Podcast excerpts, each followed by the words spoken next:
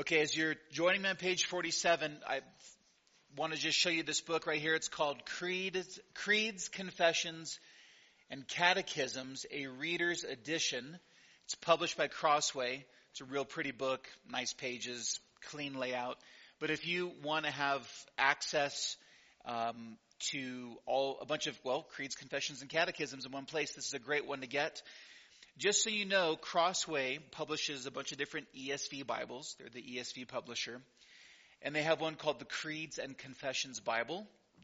And if you buy the Creeds and Confessions Bible, this is what's in the back of the Bible. So if you already have that Bible, then you don't need to get this. If you don't have that Bible, you can think about getting this if you want, if you want to have more exposure to creeds and confessions. Um, and I've just copy and pasted from this book the the creeds and confessions that we're looking at in this class so far.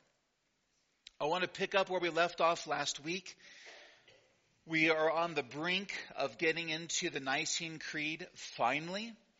But on page 47, the bottom of the page, we have this uh, black box that reminds us of these crazy, complicated uh, Greek words that were used to describe what the Bible teaches about God. And we looked at a bunch of the history that was taking place and some controversies and people talking past each other with different definitions.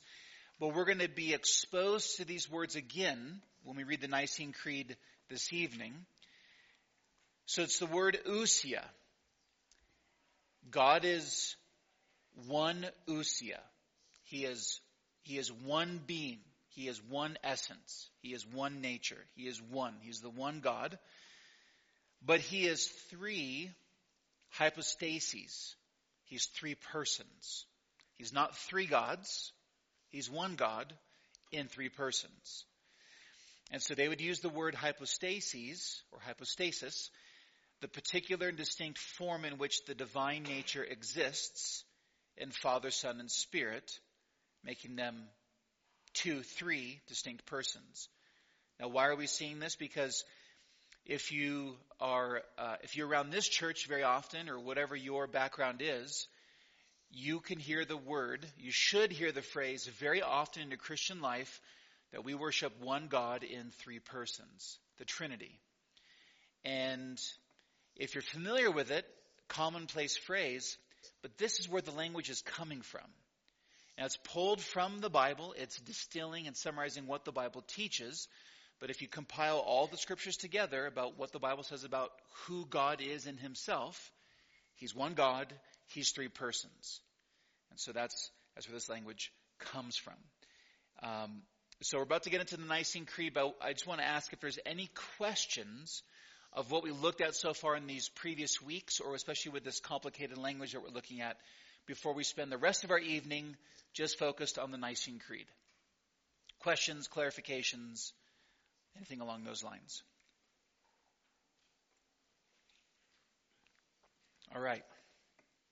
So if you turn to page 49, on the right column, I'm going to read to you in its entirety. It's short, the Nicene Creed in the right column. And we learned last time that the Nicene Creed was initially written in 325. More controversy and heresy was swirling around the Eastern Church. That required another meeting in 381 where they clarified and filled out some more details. And so on page 48, you can see there in the left column is the Nicene Creed from 325 and the right column is from 381. You can compare that on your own of how they have um, how they edited it. And then here in 49, you can see how the Apostles' Creed on the left from the 100s, you know, about 200 years previous, serves as the skeletal structure for what they write in the Nicene Creed. So now if you remember what's going on, before I read this, is creeds do not replace the Bible. Creeds summarize the Bible they became they become like a gospel tract, so to speak. That was something that was memorable, it was memorizable, It was recited by the church at baptisms and the Lord's Supper and more to summarize what the Bible teaches.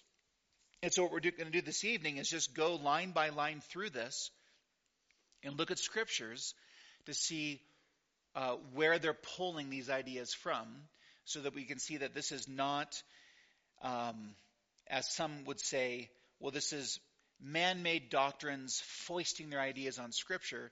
It's the other way around. It's, it's men submitting themselves to Scripture and drawing out the ideas of Scripture and then conveying it to us in this form, in a creedal form. So here it is the Nicene Creed from 381. I believe in one God, the Father Almighty, maker of heaven and earth, and of all things visible and invisible, and in one Lord Jesus Christ, the only begotten Son of God, begotten of the, of the Father before all worlds, God of God, light of light, very God of very God, begotten, not made, being of one substance with the Father, by whom all things were made, who for us, men, and for our salvation, came down from heaven, and was incarnate by the Holy Spirit of the Virgin Mary, and was made man, was crucified also for us under Pontius Pilate. He suffered and was buried. And the third day he rose again according to the Scriptures, and ascended into heaven, and sits on the right hand of the Father. And he shall come again with glory to judge the living and the dead, whose kingdom shall have no end.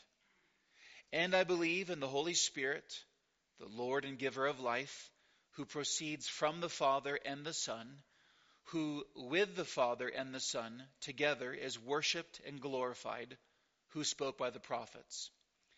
And I believe in one holy, Catholic, universal, apostolic church. I acknowledge one baptism for the remission of sins, and I look for the resurrection of the dead and the life of the world to come. Amen. So there's this beautiful statement from 381 given to us by a group of pastors who fought with their lives to preserve biblical integrity, to preserve the gospel for us, to clarify what those core elements of the faith are. And this is the Nicene Creed. So, what I want to do now is we're going to walk through it clause by clause. And I'll pause in between the clauses to take any questions that you might have or anything along those lines. But we're seeing this statement hammered out as a middle road against heresies on the left and the right, confusions of who God is in, in the gospel. And we've seen that the major heresy that is the driving force behind this was Arianism. That heresy where Arius taught there was when the Son was not, that Jesus was a created being. And lest we think that that's an old dead heresy, we know that Jehovah's Witness are modern day Arians uh, who still uh, believe Jesus is a created being and more. So let's walk through this.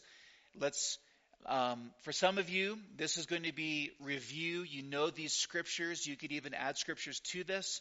For some of you, this is going to be news of seeing how the Bible explains these things to us. So we can't rush past the first statement I believe in one God. Right? So this course is called Credo. That's from the Latin creed, meaning I believe. It's a confession. And so the statement says, I believe in one God. And if you look at the structure of the Nicene Creed there on page 49, this phrase, I believe, connects with each member of the Trinity the Father, Son, and Holy Spirit. And when they say to us, I believe, that we need to believe, faith is not a mystical, subjective impression rooted in your emotions and intuitions. Faith does not depend upon how you feel. Faith does not depend upon impressions that you have or what you think. Our faith is rooted in an external reality. Our faith is rooted in the self revelation of the true and living God who has acted in history in specific times, through specific people. We have faith in God as He's revealed His person, His plan, His promises, and provisions in the inspired scriptures. So here's a book. God has revealed Himself to us in His Word, and our faith is not in our faith. We don't trust in how strong we believe. We don't trust in our feelings. There's this external thing from us which we believe in. So we are saved by grace through faith. And our faith is not of our own making. We believe in what God communicates to us in His Word. So we don't have faith in our faith, we have faith in God's revelation. And this is and faith is so important. And we've seen in the various heresies that we've looked at in the previous weeks that heretics often want to add your feelings, your obedience, your works to your salvation. And that's why the creed is so important. It's I believe. It doesn't say I believe and I do these things. It simply says I believe. So, for example, consider these passages. Here's Hebrews chapter 11, verses 1 and 6. Here's some definitions of faith for us. Now, faith is the assurance of things hoped for, the conviction of things not seen. Without faith, it is impossible to please God.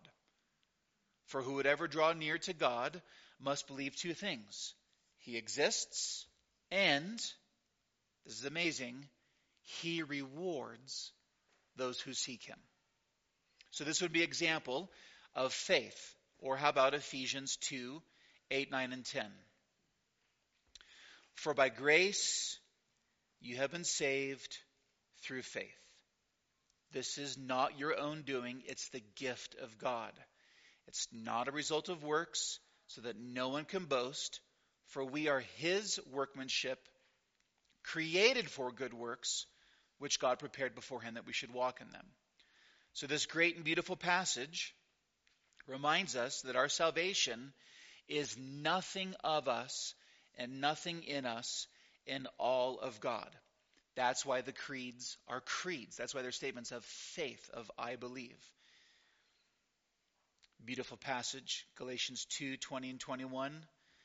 I have been crucified with Christ. It is no longer I who live, but Christ who lives in me. And the life I now live in the flesh, I live by works in the Son of God. It's not what it says, is it? So, the, again, the beauty of the Christian life, and the life I now live in the flesh, I live by faith in the Son of God who loved me and gave himself for me. I do not nullify the grace of God, for if righteousness were through the law, then Christ died for no purpose. And one more, Galatians 3.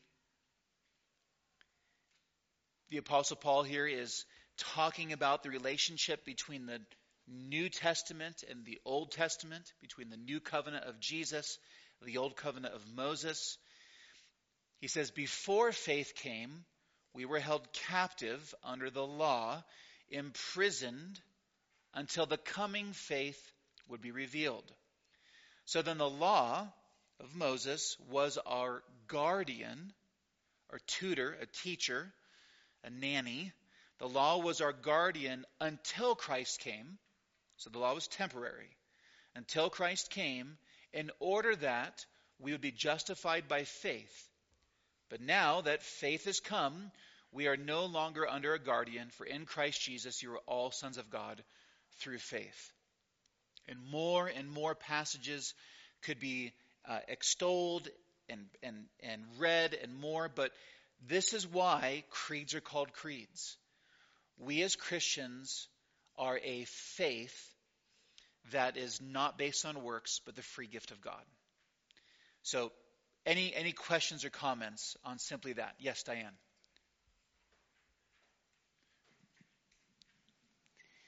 So, since uh, Catholics uh, add works, are they considered heretics?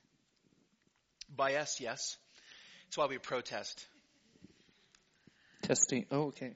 Um, so I'm backtracking a little bit to where you talked about uh, how creeds uh, summarize the Bible. Would you say that uh, some other translations of the Bible can kind of fall into creeds? Keep going with that. What do you mean? Um, well, because um, I noticed last week I, I hang out with another Christian group and they use the recovery version. And I- don't want to say I got into a conflict. I'd say more like a confrontation because I was using the ESV version instead of the recovery version. And uh, yeah, we kind of. Anyone know what the recovery version is? Oh, So, yeah. as in, like, I'm recovering. It's more thought for thought, which kind of. Yeah. So, so good question. Um, there are basically more or less three different schools of thought in how you translate from the Greek and Hebrew into whatever source language, in this case English. There's a thought for thought, um, essentially literal word for word and paraphrase. So ESV, the NASB, New American Standard, King James, New King James, um, and then now the LSB, the uh, Legacy Standard Bible, which is the new NASB translation that's been MacArthurized. It's a good translation. All of those translations are trying to make the the Hebrew and Greek, even the word order, transparent right behind the English. Whereas thought for thought, like NIV, is going to read it, regurgitate it in my mind, and then say it again. The problem with thought for thought is that they are inconsistent with translating the same Greek or Hebrew words the same way. So a good way to study your Bible is to do a word study. Let's say you want to study the word love. Well, there's four different main Greek words for love. So you, let's say you want to do a word study on agape or phileo, two of the Greek words. If you're if you're trying to look that up in your NIV, you can't do it because they use different English words to translate the same Greek word in this case. Whereas ESV and other translations, NASB, are going to use the same word almost always. And then paraphrases is just someone trying to talk to a five year old and explain the Bible to them and add a bunch of stuff to it. So I, I recommend the ESV or um, or the Christian Standard Bible, CSB. It's also a good one. But anyways, yeah. So we can talk more about that if you want. I just I just do have some background with the recovery version because I spent uh, about eight years with a group that has the recovery version, so I do know about that.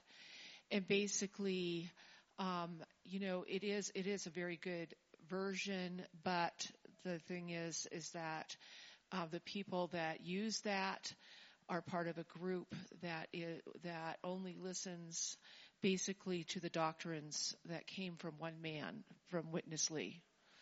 And Oh. so if you, and they also have extensive uh, footnotes in most of their recovery versions, although they have some without, but, but, um, they, if you are not using the recovery version and you're part of that group, then that means that you're not listening to this person that they feel is like an apostle.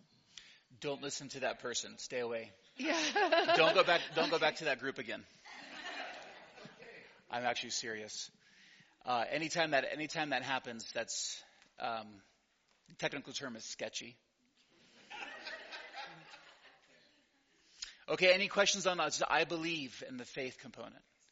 So it's something that we as Christians, especially if you're around the church a lot, we take for granted, and we just it's a it's a it's a reason to pause and think about the grace of God in Christ.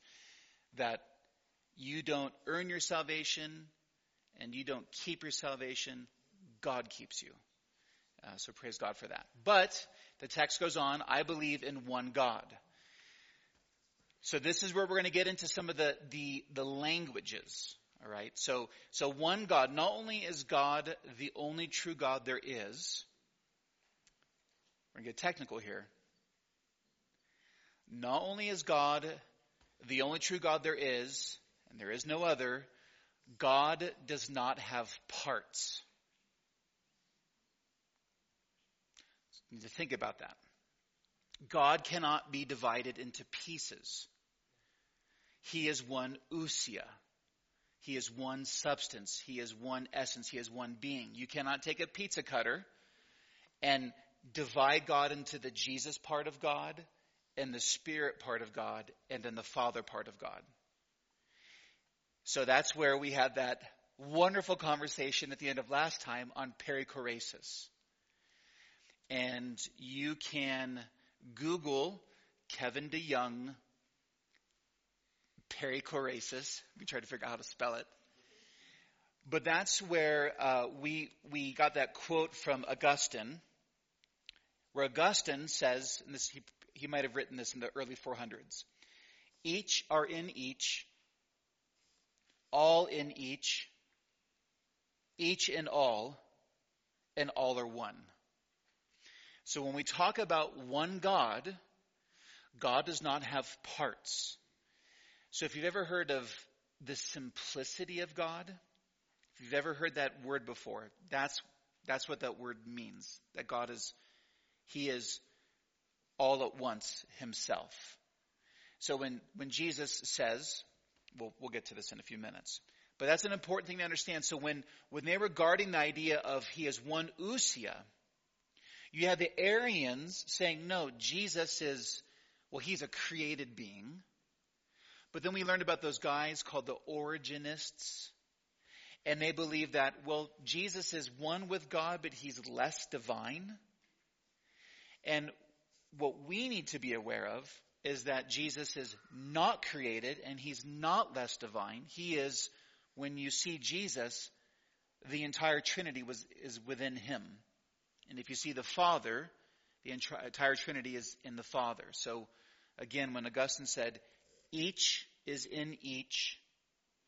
All are in each. Each is in all, and all are one. It's getting this idea that when we say that we're talking about one God in three persons, he doesn't have pieces and parts. You can't cut parts off of him. Any questions on that simple idea? Yes, Danny.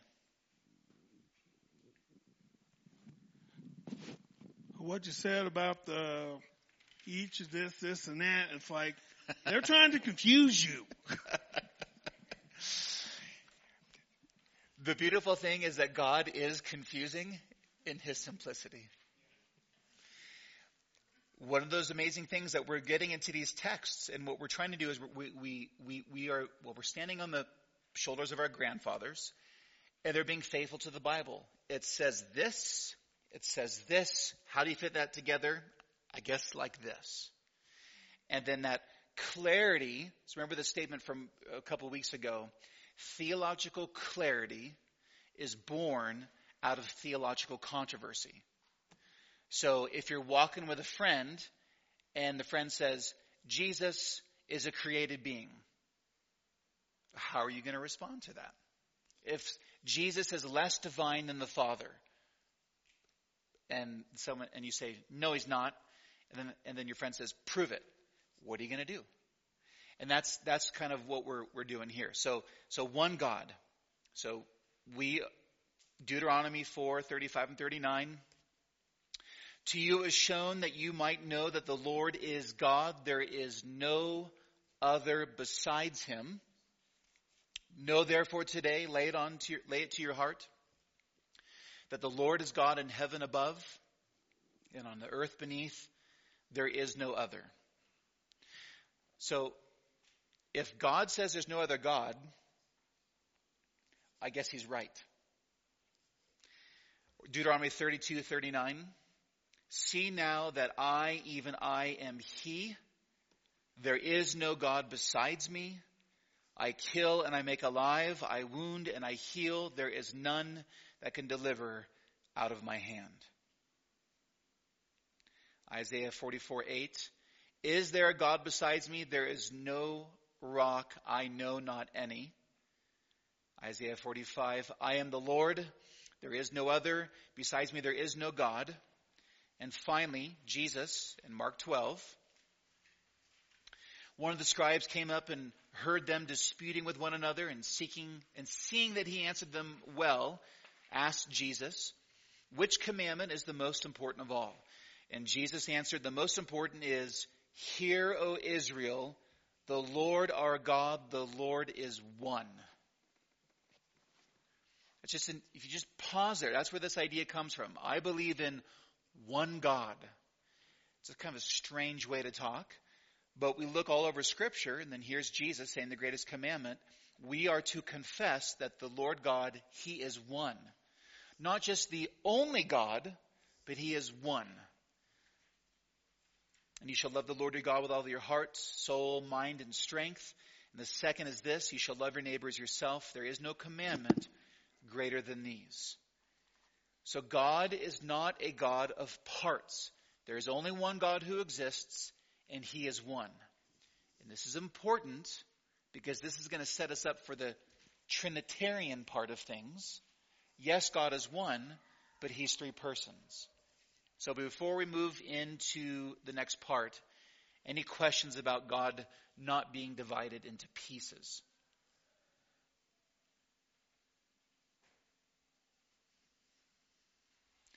Or God being one ousia, one being, one essence. All right. Oh, yeah, there's one. Jonathan Edwards, famous one. The three persons are not parts, Correct. but they are three persons. Yes. Okay. Makes perfect sense, huh?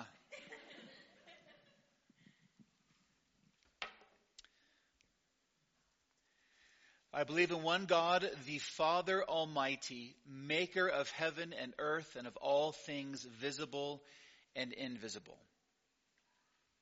So the first, when we talk about our triune God, the Father, often called the Lord or simply God in the New Testament, usually when, the New Testament refers to God, the first person of the Trinity is in view. And here the confession is that the Father is Almighty. So Almighty is that statement pulled from the book of Revelation, other places, that He is within Himself all power at once. He's the creator, maker of heaven and earth, of all things visible and invisible. Important statement. The implication there is what we don't see, the unseen realm. So think of angels, angelic beings, angels and demons. He is the creator of them all, including uh, the devil. The devil is not, or any demons, any fallen angels are not rival beings to God like yin and yang or anything along those lines, but the Father is almighty over all things. So you have Genesis 1. In the beginning, God created the heavens and the earth. Or this awesome passage from the end of Job 38 and following.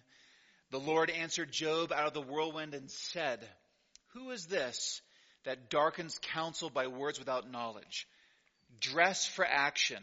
Gird up your loins like a man. I will question you and you make it known to me. Where were you when I laid the foundation of the earth? Tell me if you have understanding. Who determined its measurements? Surely you know. Or who stretched the line upon it? On what were its bases sunk, or who laid its cornerstone? When the morning stars sang together and all the sons of God shouted for joy. Or who shut in the sea with doors when it burst out from the womb? When I made clouds its garment and thick darkness its swaddling band? And prescribed limits for it and set bars and doors and said, Thus far shall you come and no farther, and here shall your proud waves be stayed. Have you commanded the morning since your days began and caused the dawn to know its place? And on the text goes. The Lord is the maker. And then Acts 17. Paul is preaching to the Athenians. He says, The God who made the world and everything in it, being Lord of heaven and earth, does not live in temples made by man, nor is he served by human hands as though he needed anything, since he himself gives to all mankind life and breath and everything. And he made from one man every nation of mankind to live on all the face of the earth, having determined allotted periods and the boundaries of their dwelling place, that they should seek God and perhaps feel their way toward him and find him.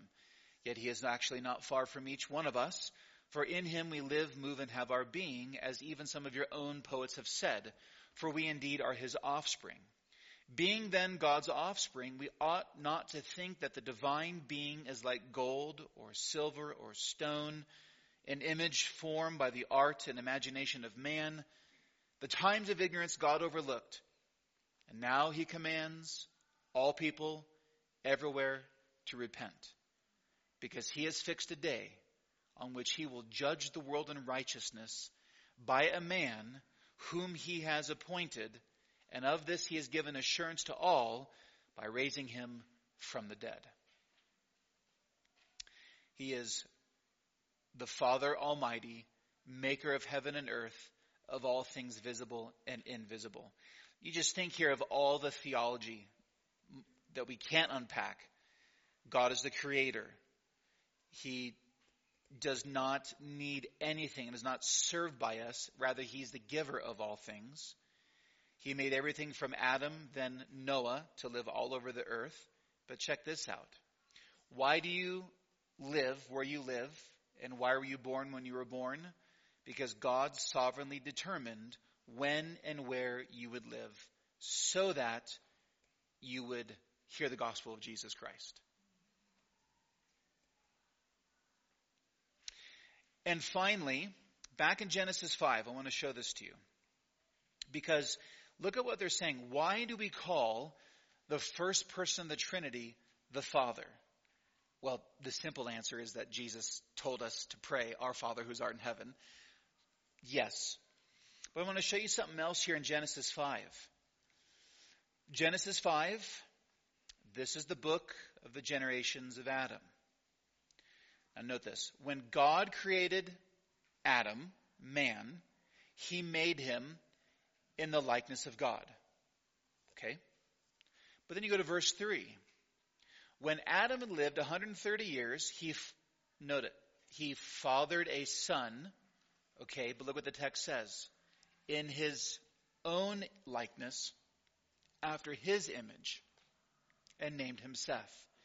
So I italicize and underline these because you can see the connective flow of the Hebrew thought here. If you work in reverse, Adam has Seth. Seth is the image and likeness of Adam. But then before in verse 1, Adam is the image and likeness of God.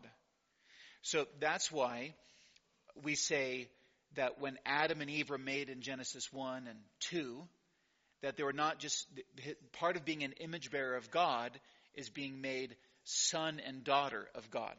That, that relationship. So the, the paternity of God, his fatherhood, is from the beginning. He's been father. And then we can see that in Malachi. Have we not all one Father? Has not one God created us?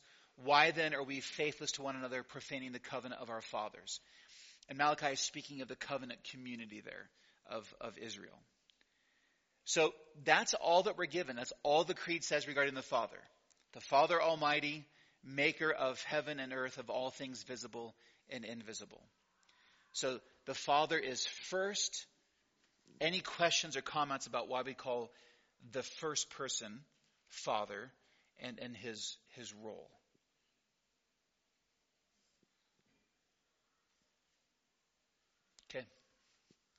Moving on, now we're going to get into it.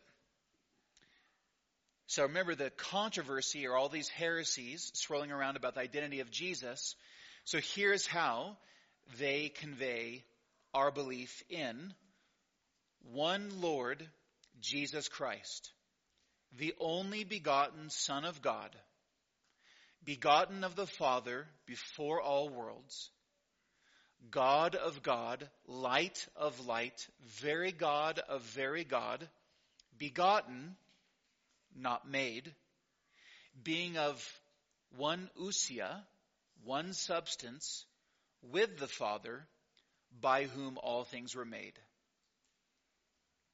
So, so before we get into this phrase by phrase, notice what they're doing.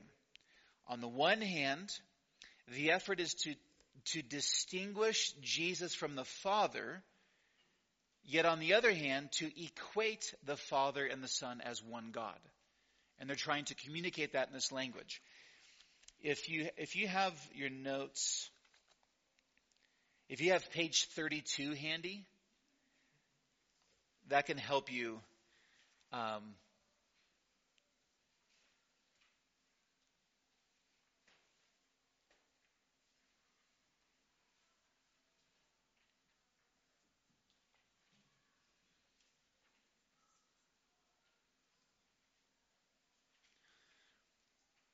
So we have this diagram, and with their words, they're drawing this picture.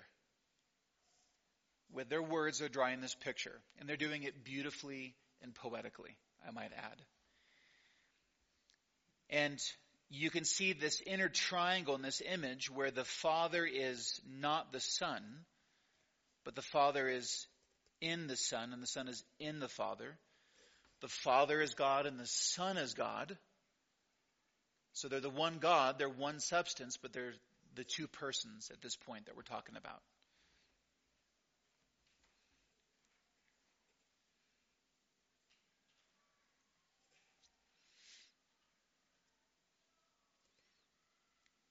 So in one Lord Jesus Christ, let's pick this apart. So if you look at the creed, if you flip back, just keep looking at page 49, we know the first statement, I believe in one God the Father Almighty, on it goes, and in one Lord Jesus Christ. So I believe is grammatically connected. So it's another, even though the word I believe isn't mentioned, it's implied. It's the second statement of belief. And I believe in one Lord Jesus Christ. And the language is technical. Lord expresses not only Jesus' kingship, but it alludes to the name, title used of Yahweh in the Old Testament, the Lord. Technically speaking, Jesus was not named Jesus until Joseph named him so. So he was the, he's the eternal son who, when he became incarnate, was given the name Jesus. And Christ in the Greek, or Messiah in the Hebrew, it's not Jesus' last name, it's the title of his office. Jesus is the anointed one. That's what um, Christos or Mashiach, Christ or Messiah means the long promised one ever since Genesis 3:15. So he's the one Lord Jesus Christ. Now we get into some of the beautiful language. So what is Jesus? Who is he? Well, now they're going to try to explain Jesus in relation to the Father. And they're going to use Bible language. The only begotten Son of God begotten of the Father before all worlds, God of God, light of light, very God of very God, begotten, not made. So they're trying to poetically, but really, make sense of what does it mean that Jesus is only begotten. So remember our history. So remember what Arius was doing? Arius was a theology teacher. He was in Alexandria, Egypt. He reads that Jesus is begotten. Sounds like Jesus is made, like he's a created being. So he writes the songs, gathers the crowd, teaches them to chant, There was when the Son was not. Why do you say that, Arius? Well, for God so loved the world that he gave his only begotten Son, that whoever believes in him should not perish but have everlasting life. See, Jesus is a created being. And then that caused the true believers to say, no. Well, then what does it mean that Jesus is begotten but not created? That's what they're communicating here. So begotten is used three times in this statement. And that word begotten in the Greek is monogenes. What does that mean? So it expresses sonship but it also expresses rank. not creation. So, for example, in Genesis 22 2, God has told Abraham to take Isaac up to the mountain and to sacrifice him. Isaac is uh, probably a teenager. And God says, Take your son, your only begotten son, in the Greek translation, your one and only son, your monogenes, Isaac, whom you love, go to the land of Moriah and offer him there as a burnt offering as uh, on one of the mountains which I shall tell you. What's the problem with that statement? Is Isaac Abraham's one and only son literally? No. There's an older brother, right? Uh, Ishmael. Isaac was not Abraham's only son, since Ishmael was born first. And this is where we need to change our definitions a bit and conform them to the Bible's thinking. So when that Greek word monogenes or only begotten is used, it is primarily speaking of rank among sons. So it always is talking about sonship. Um, and it's talking about rank. So when Jesus is called as the Father's only begotten Son of God, it is not saying that he is created. But this is the language the Bible uses.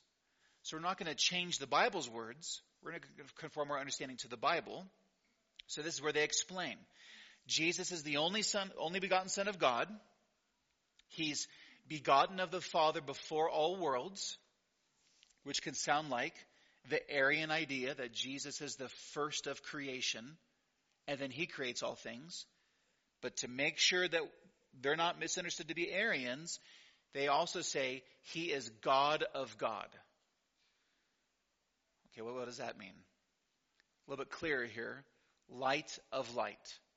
So we heard last time a quote from Athanasius talking about how the sun simultaneously is emitting, emitting light, and the light is the same substance as the sun, but the light is distinguished from the sun. They're using perhaps Athanasius' language here to describe, well, what does it mean that Jesus is eternally begotten? It means the same thing as light of light. And lest they not be, con- be confused, he is very God of very God. So Jesus is not less God than the Father, contrary to the Origenists. Remember those guys? Jesus is the same but less divine. Confusing language. So here they're clearing it up. No, he's very God of very God. Jesus is not more God than the Father. He's not less God than the Father. They are the one ousia, one God. And he is begotten, not made. So there's no ambiguity. There's a difference between the two. He's not created, he's begotten. He's a son, he's first in rank, but he's uncreated. He is very God of very God. So, for example, Psalm 2. Psalm 2, very important text in the New Testament, talking about the fulfillment of who Jesus is. Verse 7 I will tell the decree. The Lord said to me, You are my son. Today I have begotten you. Now, this text is used in Acts, it's used in Hebrews to describe the role and rank of Jesus as the eternal Son of God. It also speaks to, um, stay with me, in his humanity, that he's the last Adam and the Son of God. So there's like a dual meaning going on there. He's the eternal Son, but when he became flesh, he also became the last Adam to do what Adam should have done, and he did for us. Stop there. Questions, comments, clarifications. I don't know if I can make it clearer. I know it's not very clear.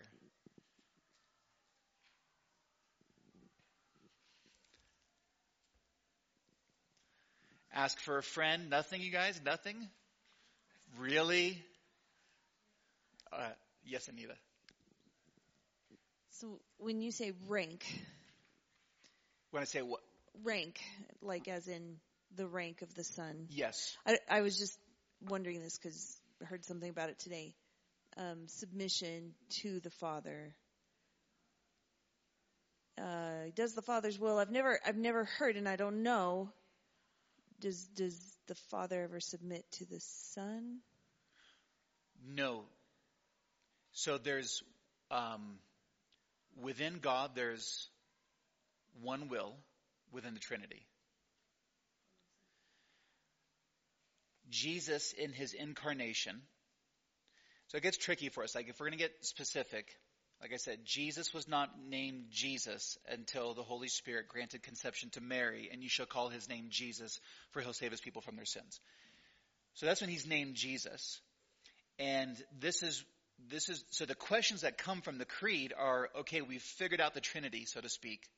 But then what does it mean that Jesus is God and man? And that's what the Athanasian Creed and Chalcedonian definition will be what we get into next. So with Jesus in his incarnation and in his life, we know in John said, My will is to do the Father's will. They had one one will together. But Jesus in his humanity was submitted to the Father. Um, and then when it talks about only begotten in terms of rank, I don't have it in here, but think about Hebrews. How one of the arguments in Hebrews is that that um, Jesus became like us. He had to become like his brothers, and so we are brothers and sisters of Christ with God as our Father in the family of God. And and just um, to add another detail, the centerpiece of the gospel then is the doctrine of adoption. Right? So we are dead in our trespasses and sins. Uh, we follow the prince of the power of the air. We were sons of disobedience, Ephesians 2. But then what God does in the gospel, when we believe in Jesus and repent of our sins, we are adopted as daughters and sons. So we're brought back into God's family, and so we can call him Father.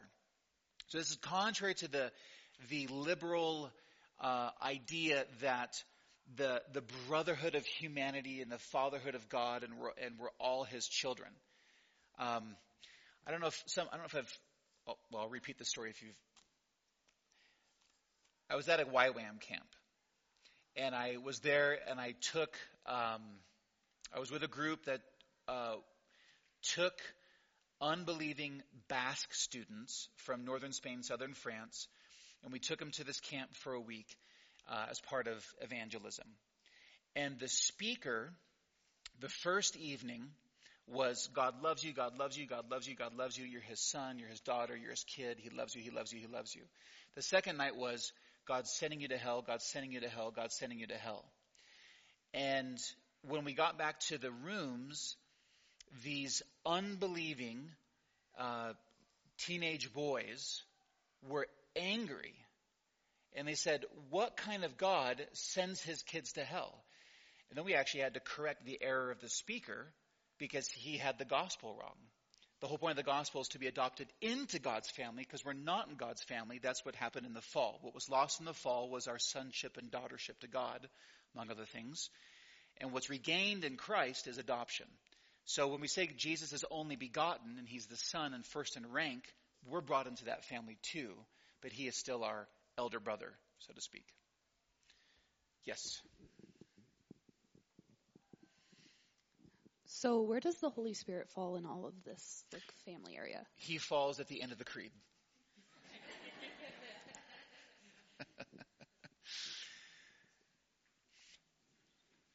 it's a very good question, by the way. Any other any other questions?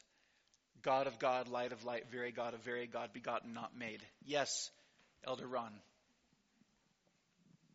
Old Ron. Former. So I realize we're trying to to understand God, and this is difficult. This is impossible. Uh, if we could back up a couple of thousand years and redesign these ideas to eliminate this confusion, would that be a good idea?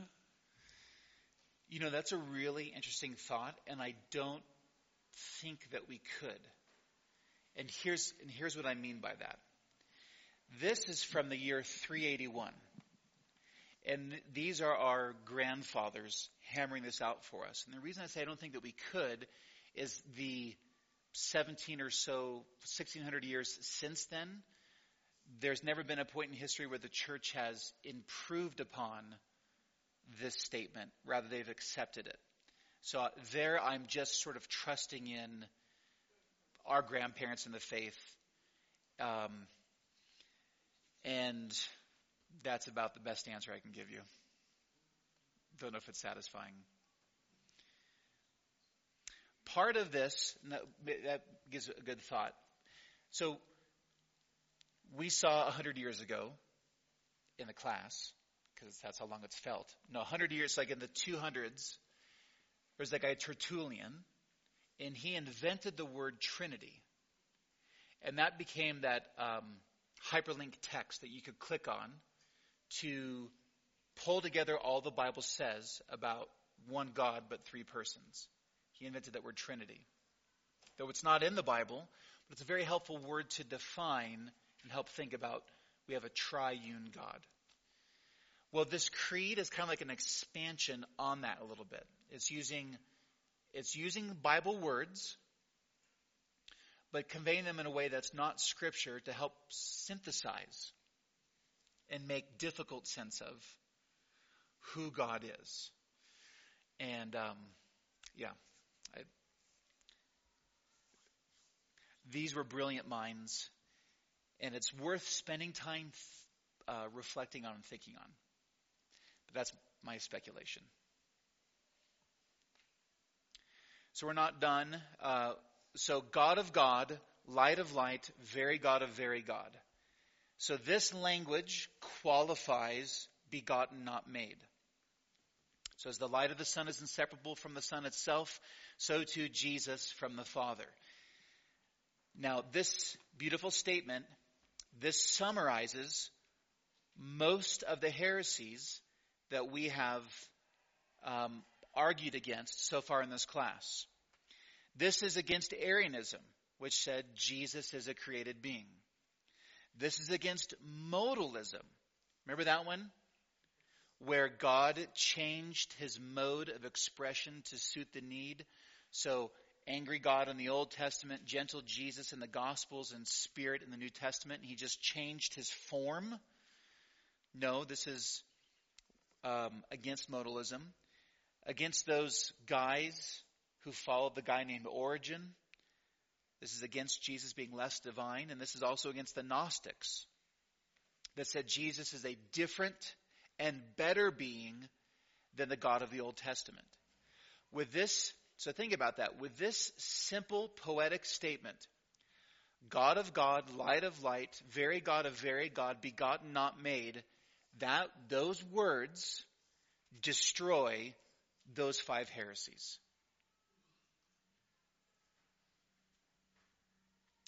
And Jesus is the uncreated creator, the one through whom the Father made all creation.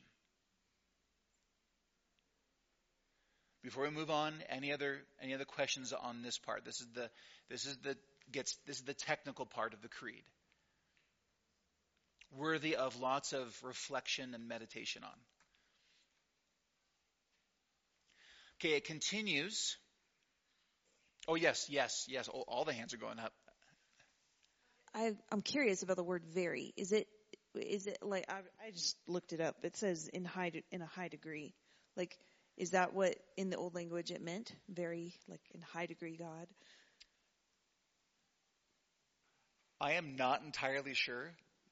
Okay. They they didn't issue a commentary that I'm aware of on this when they wrote it. I wish they would have. Maybe they're trying to be very, very clear on him being very, very God, a very God. Uh, they're, they're, they're not being loose or lazy with the words, that's for sure. They're, they're, they're being hyper precise, hyper technical. They're thinking about the errors around them And so I think it's more than being repetitive of God of God, light of light, very God of very God. Um, very God of very God, as I understand it, links a bit more with the idea of being begotten. He's very God from very God. Does that clear it up for you? Yeah. I'm learning with you guys as we go through this, these beautiful words. So he's God of God, light of light, very God of very God, begotten, not made. And here it is, being of one substance with the Father, by whom all things were made.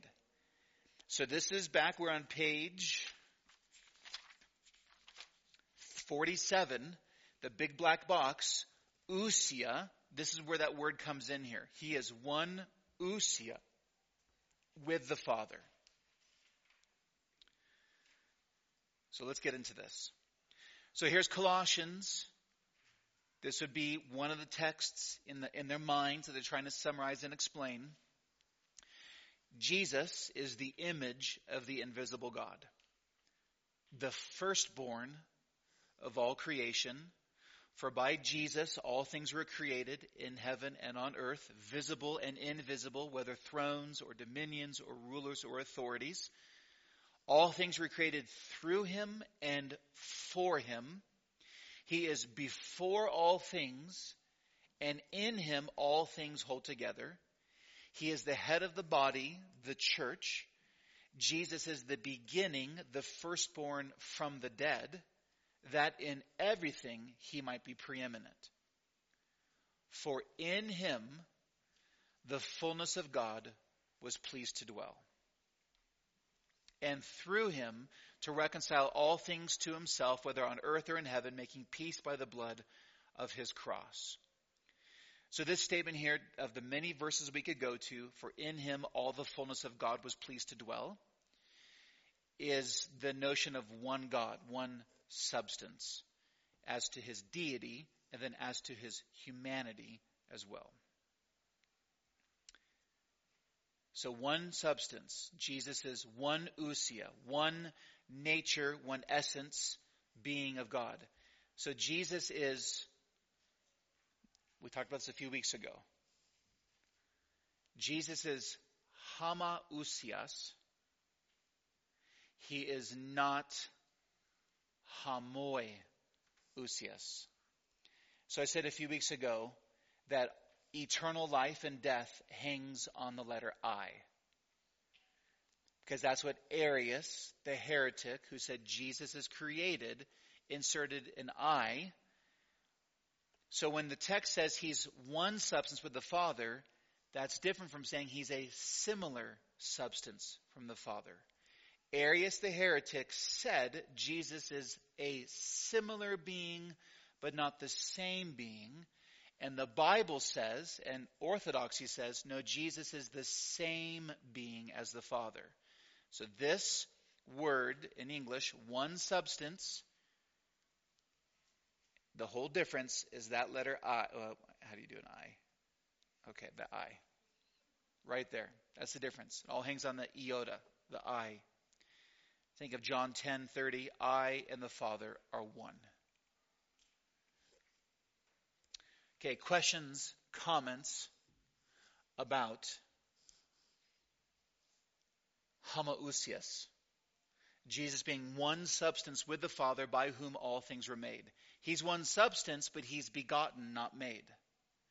So all these ideas stack upon, build, and interrelate with each other, where they're communicating these things about our simple God who's triune.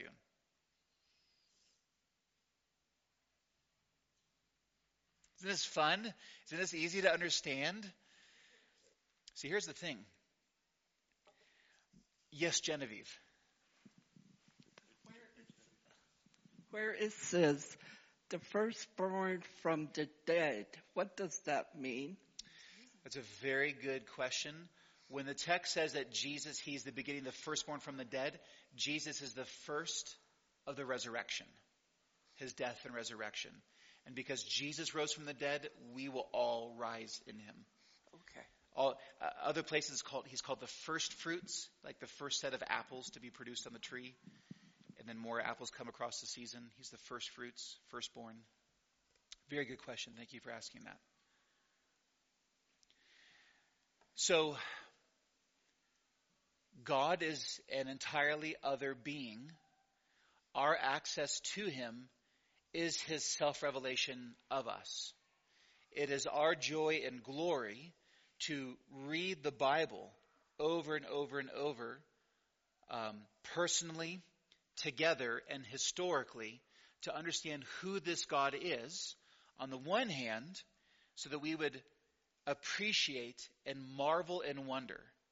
It's easy to say Trinity. It's easy to say one God in three persons. It's easy to say that, but then when you stop and think about that, your mind begins to explode. If you think about how God has always existed and never not existed, you should think about that. It's kind of scary. And it's kind of comforting. But another reason this is important to wade through this and think about it is fake Jesuses cannot save.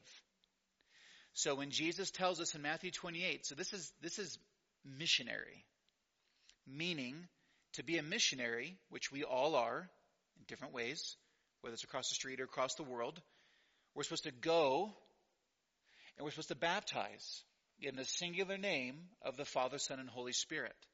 What does that mean? That's what we're thinking about. And this is what we then begin to teach our children and each other and our disciples. What does it mean that there's one God in three persons? It means this do we understand it perfectly? No. Can you understand it? Yes. Can you grow in understanding? Yes. Can you understand it perfectly? No. You're welcome. So there's so here we have these grandfathers thinking about the relationship of Jesus to the Father, and yet the Father not being Jesus and Jesus not being the Father. Now they're going to get into incarnation and gospel. Who, for us men and women, who for us men and for our salvation came down from heaven, was incarnate by the Holy Spirit of the Virgin Mary, and was made man. So, who for us and our salvation? Let's think about this for a moment. The purpose for the incarnation was on behalf of God's image bearers. Jesus did not become an angel. He did not become a grizzly bear. He did not become anything else other than a human being, a man. The incarnation, the text says, was, was for our salvation. The creed does not explicitly state why men and women need salvation. However, the upcoming statements that we'll get to about Jesus' crucifixion, his death, burial, and resurrection, and the judgment of the living and the dead, and the remission of sins, which are coming up, all point to the reality of our need to be saved from Jesus' judgment of our sin against God. So it's implied, but they opted not to explain sin at this point and why we need to be saved. That's implied later on. He came down and was incarnate by the Holy Spirit of the Virgin Mary. So here Matthew 1 is going to quote Isaiah 7. But as he, Joseph, considered these things, behold, an angel of the Lord appeared to him in a dream, saying, Joseph, son of David, do not fear to take Mary as your wife, for that which is conceived in her is from the Holy Spirit. She will bear a son and you shall call his name Jesus, for he will save his people from their sins. All this took place to fulfill what the Lord had spoken by the prophet Isaiah. That's the text above right here. Behold, the virgin shall conceive, bear a son, and they shall call his name Emmanuel, which means God with us. When Joseph woke from sleep, he did as the angel of the Lord commanded him. He took his wife. He knew her not until she had given birth to a son and he called his name Jesus. The eternal, uncreated Son, second person of the Trinity, put on flesh, incarnate. The Holy Spirit miraculously granted conception in Mary. We can get into speculation about DNA. Uh, Jesus probably looked a lot like Mary. But it's this statement about the incarnation, which is what we've kind of flirted with a little bit, and we'll get to in the other creeds and the Chalcedonian definition, because this is when the church now turns its attention to saying, well, no, wait a second. So if the eternal, uncreated God became a an embryo, did God change? Did he become less God? Did God um, mix humanity and deity together? What happened? Well, that's those are going to be questions that arise. But for now, they simply tell us he was made a man.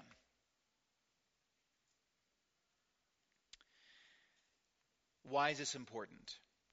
Gregory of Nazianzus, he lived in 329 to 390 in Epistle 101. He simply said this of the incarnation of Jesus What he has not assumed has not been healed. It is what is united to his divinity that is saved.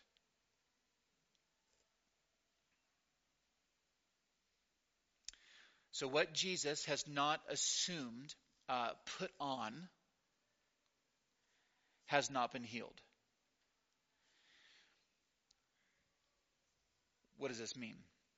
If Jesus was not truly man, then he could not truly save men. Gregory is saying he had to become what we are to save us from what we are to make us what he is. So, well, what does that mean? It means Hebrews 2.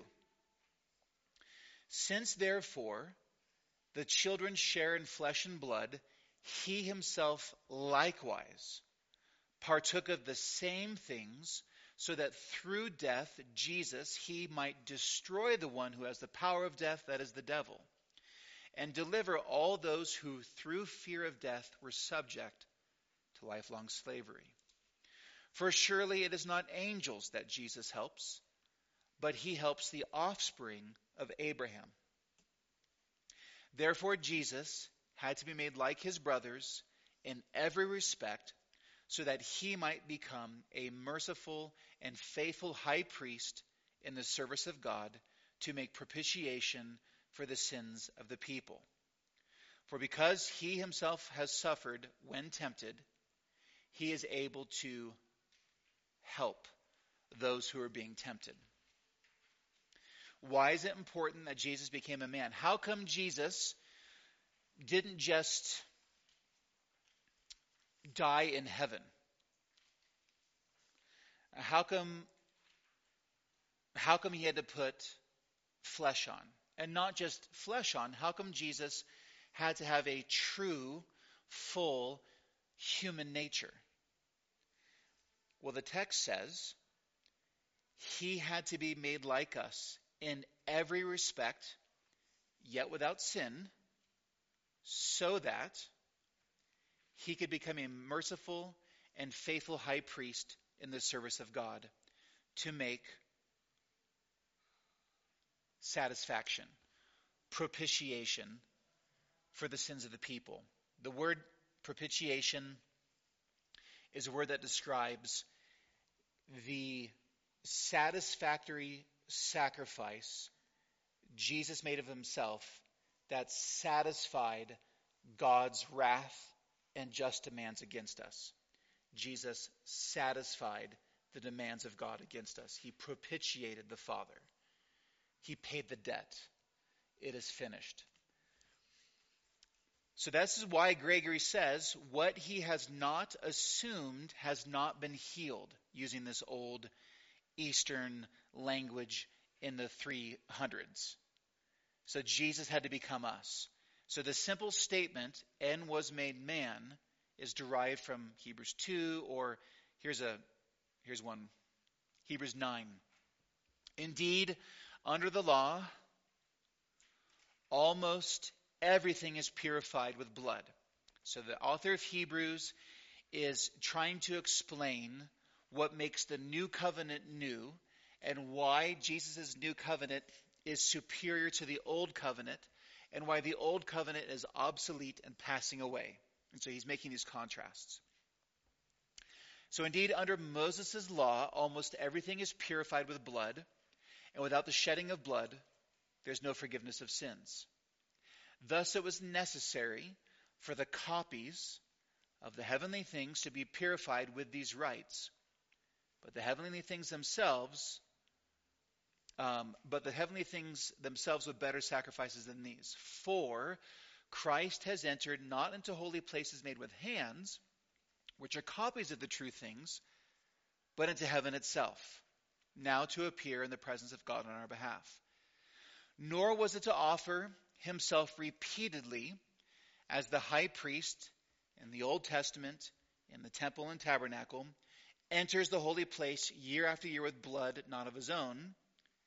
For then Jesus would have to suffer repeatedly since the foundation of the world. But as it is, Jesus has appeared once for all at the end of the ages to put away sin by the sacrifice of himself.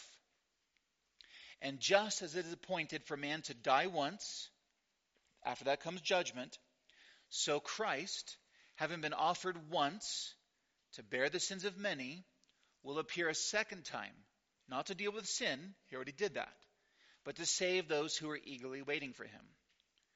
For the law, it has but a shadow of the good things to come, instead of the true form of these realities. It can never, by the same sacrifices that are continually offered every year, make perfect those who draw near. Otherwise, wouldn't those Old Testament sacrifices have ceased to be offered, since the worshippers, having once been cleansed, have no longer any consciousness of sins? But in these sacrifices, the Old Testament ones, there is a reminder year after year of sin, for it's impossible for the blood of bulls and goats to take away sins. Now, the author of Hebrews, there's a lot of beautiful things going on there, but this text and so many others are explaining why couldn't Jesus just die in heaven? Why couldn't God just snap his fingers and remove our sins? Why was it necessary for God to become man? Texts like these explain. Or just as Gregory says, what he has not assumed has not been healed. It's united, it's what is united to his divinity that is saved.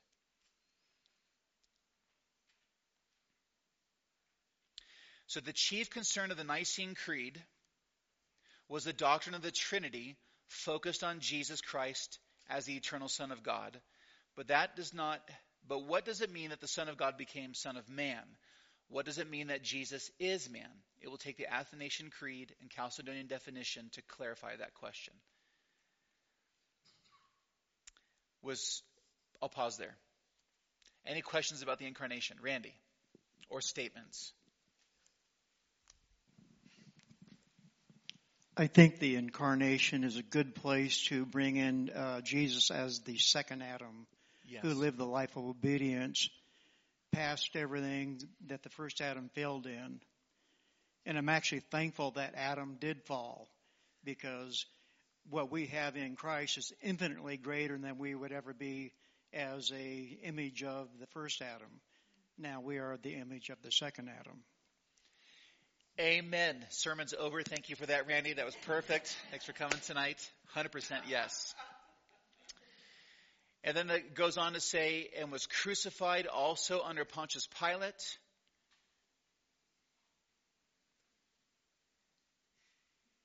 He, you can read the rest. I'm kind of speeding ahead. He suffered and was buried. So Jesus himself suffered, died, and was buried, not an impostor or a phantom. Important statement, right? So, so Islam, the Quran's going to teach, especially the um, Quranic teachers' later interpretation of what the Quran says. So in Islam, are going to say that that Jesus did not suffer, did not die, and was not buried. So this is an example that as early as, well, so what, Islam is 700? David, do you know when it was? Yeah. So a couple hundred years before Muhammad was born, you, you have this, I mean, Bible. Okay, we have Bible. Bible's better, but we also have the creed. So this just shows that the creed also, um, the Lord providentially allowed it to be written to anticipate future heresies. Right, so I, I, I rushed ahead, but when it says was crucified also under Pontius Pilate, um, this just challenges today, well, our scientific, materialistic day and age where it's, it's foolish to believe in God. There's no such thing as God. Well, in this sense, this anticipates a rejection like that and more. You can read Isaiah 52 to 53 here. This beautiful description of the crucifixion 700 years before it happened. And then on the third day rose again. So we have gospel, gospel, gospel here in the Nicene Creed. And you can see them pulling from 1 Corinthians 15, favorite passage of mine. I would remind you, brothers, of the gospel I preached to you. Who's he reminding the gospel of? Unbelievers? What's your text say? Brothers. Christians don't move on from the gospel, we move into the gospel ever deeper. We don't graduate from the gospel to other more important doctrines. The gospel is the driving doctrine of the Christian life. The Corinthians, who was a church that probably should have all been church disciplined, he's reminding them of the gospel because only the gospel can heal all the sins and divisions among them. I'd remind you, brothers, of the gospel I preached to you. And then he goes on to say, and I have it underlined, these are the matters of first importance to the gospel. There's other details to the gospel. These are the most important ones. Christ died for our sins in accordance with the scriptures. Christ was buried. Christ was raised on the third day in accordance with the scriptures. And number four, he appeared. Death, uh, death, burial, resurrection, and appearance. Matters of first importance. That's what's in the Nicene Creed. And he ascended into heaven. Acts 1 9. When Jesus had said these things, the disciples were looking on. He was lifted up, and a cloud took him out of their sight. And while they were gazing into heaven as he went, right, they're standing there looking up, two angels show up in white robes, two men in white robes, and said, Men of Galilee, why do you stand looking into heaven? Isn't that a, I mean, where would you be looking? Well, I'm watching Jesus, angels. That's what I'm doing. Yeah, I don't know what's wrong with those angels. Men of Galilee, why do you stand looking into heaven? This Jesus who is taking up from you into heaven will come the same way as you saw him go into heaven. By the way, the clouds in the sky doesn't mean that there was more moisture on that day. It's a, um, when you read through the Bible, whenever God shows up, you have billowing clouds, thunder, fire, and more. There's a whole um, movie effects that take place, special effects that take place when God shows up. So these are the special effects of Jesus, so to speak, going to heaven and the same special effects when he returns. Just a little point. And by the way, here's a really important detail. When Jesus ascended into heaven, his body didn't fall on the ground and they saw his spirit going into heaven. Jesus, physically, in his physical glorified body, is physically seated in heaven right now. Jesus is forever incarnate, and that is um, implied but not dealt with in the Nicene Creed. He ascended into heaven. He sits at, I know it's weird in English, sits on the right hand of the Father. He's sitting at the right hand of the throne of God. There's some texts that you can read. We should read this because it's gospel.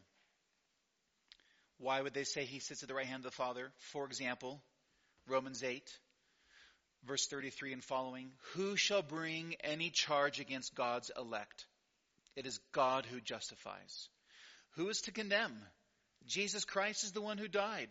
More than that, who was raised, and here it is, who is at the right hand of God, who indeed is interceding for us. Who shall separate us from the love of Christ?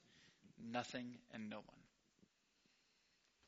So he is seated at the right hand of the Father, commonly called right now his session, his seating.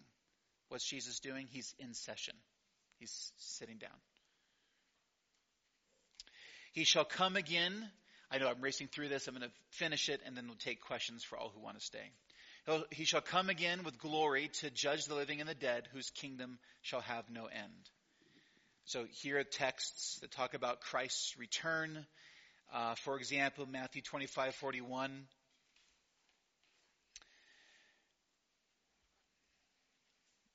These scriptures are so good. Just want to read them. You should read them. But on the eternal judgment, Matthew 25, 41. Then he shall say to those on his left, Depart from me, you cursed, into the eternal fire prepared for the devil and his angels. And these will go away into eternal punishment, but the righteous into eternal life. What I want you to see here is that the duration of eternal punishment is the same as the duration of eternal life. The reason I point that out is there's a teaching out there called annihilationism, or a teaching that says that there is no hell, Mormonism, um, kind of. But if you're going to say whatever you do to the duration of hell, you have to do to the duration of heaven.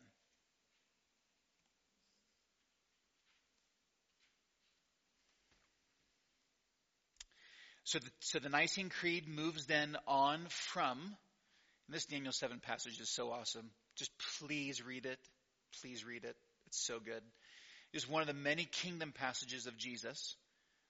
Or come the Sunday to the church and we'll talk a little about his kingdom in the sermon. And I believe in the Holy Spirit, the Lord and giver of life, who proceeds from the Father and the Son, who with the Father and the Son together is worshiped and glorified, who spoke by the prophets.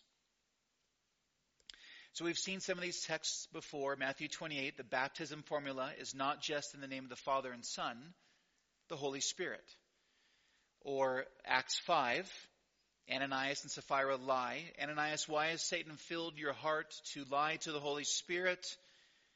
You have not lied to man, but to God. So here, here's examples of the deity of the Spirit, the Spirit of God, the Spirit of Christ.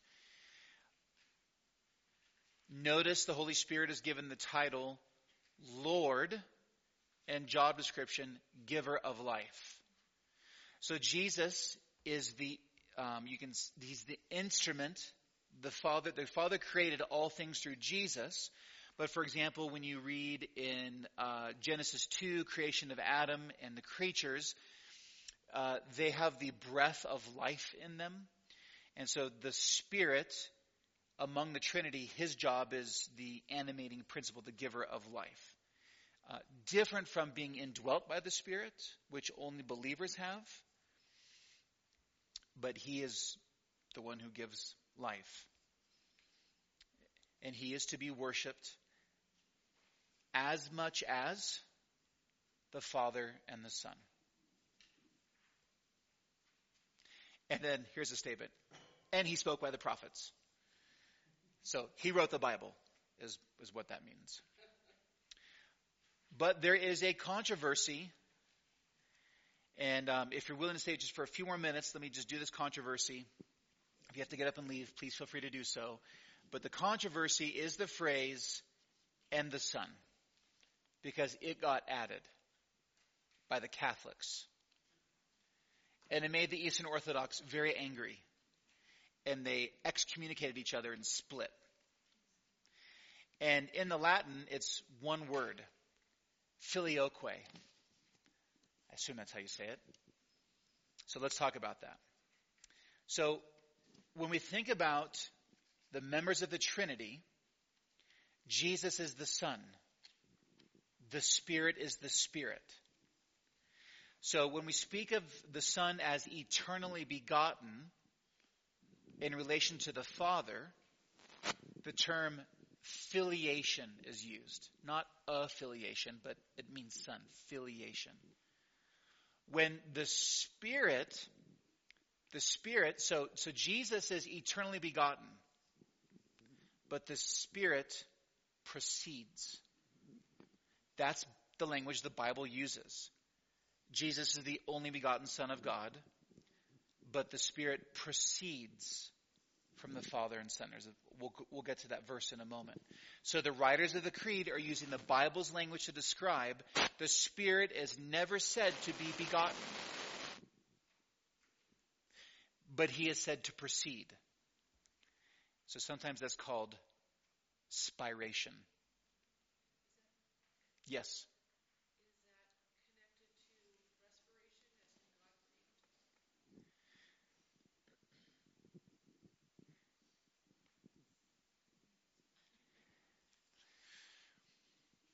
Kind of. That language developed later, so they didn't have that in, in mind. But it, it would be, I mean, the notion of, well, yes, because the term uh, pneuma for spirit means lowercase s spirit, capital A, capital S, Holy Spirit, breath, and wind. And context determines which of those four things the word means. Um, kind of, yeah. So the phrase and the Son is of great controversy, and it led to the great schism between the Eastern Orthodox and the Western Roman Catholic churches, formally in 1054. So quite a, quite a bit later. It's called filioque, controversy, because that's the Latin word behind and the Son. And it was added to the creed probably, they don't know when, probably around 589 or later. So the creed originally said, who proceeds from the Father. Stop. But then they added, and the Son. Why?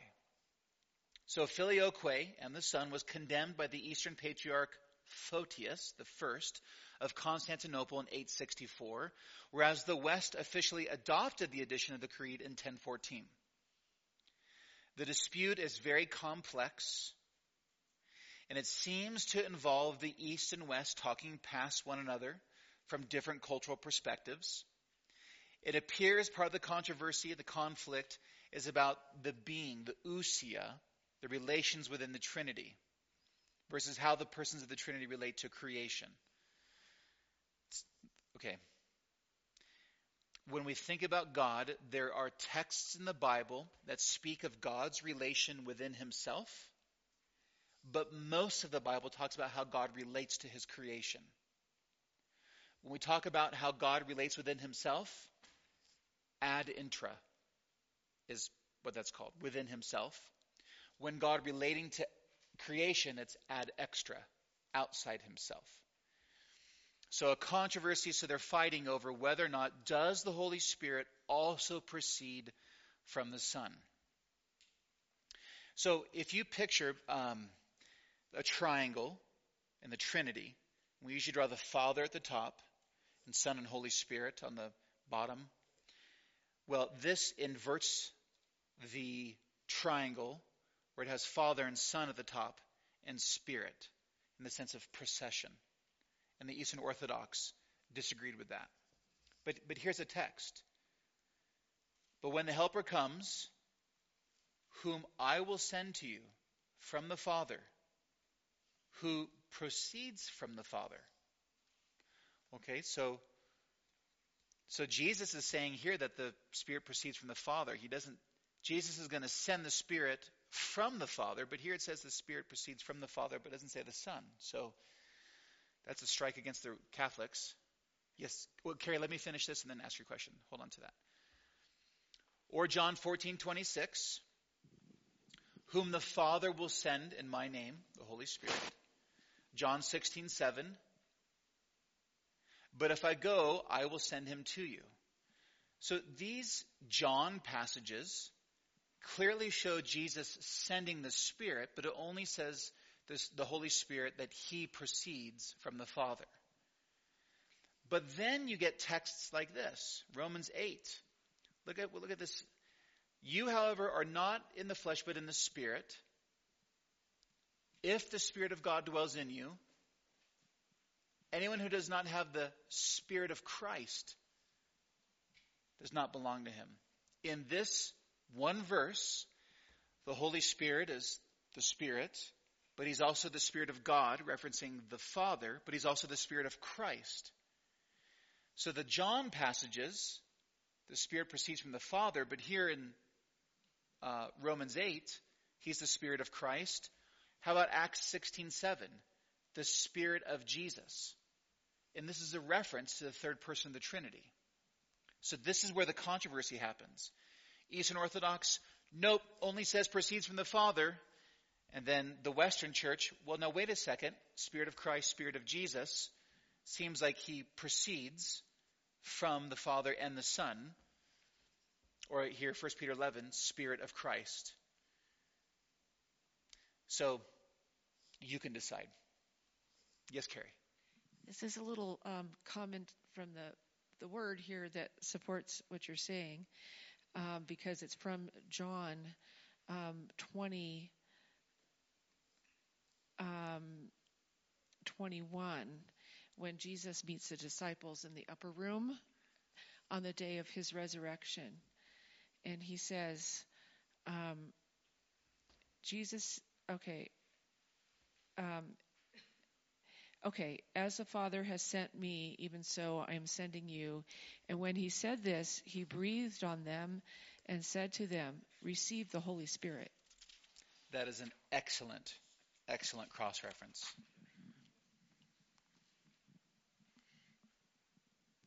Yep. So, because of those two things, that's where the controversy uh, arises. And there's like deep theological waters that you get in, but, but basically in the West, we have accepted filioque and the Son, and the East still rejects that addition. Yeah, go ahead. This may be simple, but um, I look at it as you know the original, um, the Holy Spirit, God, and Jesus are one. So their essence and their whatever you called it, I can't remember. Um, it's it's just it's from all of them. This Holy Spirit is part of the whole being of God. Yes. Where the technicality comes in is when we speak of the Son, we speak of him as eternally begotten, but we never say that of the Father. We never say it of the Spirit. And we never say that the Father proceeds or the Son proceeds, but the Spirit proceeds. And it's coming from Scripture. So then the, so then the, the, the controversy then is, so yes, they're one, he, he is one being, absolutely. But the, the, the question is, does, for the Eastern Orthodox, they're concerned that if we say that the Spirit proceeds from Jesus, it's like a new type of Arianism where the Holy Spirit is a separate God. That's their concern.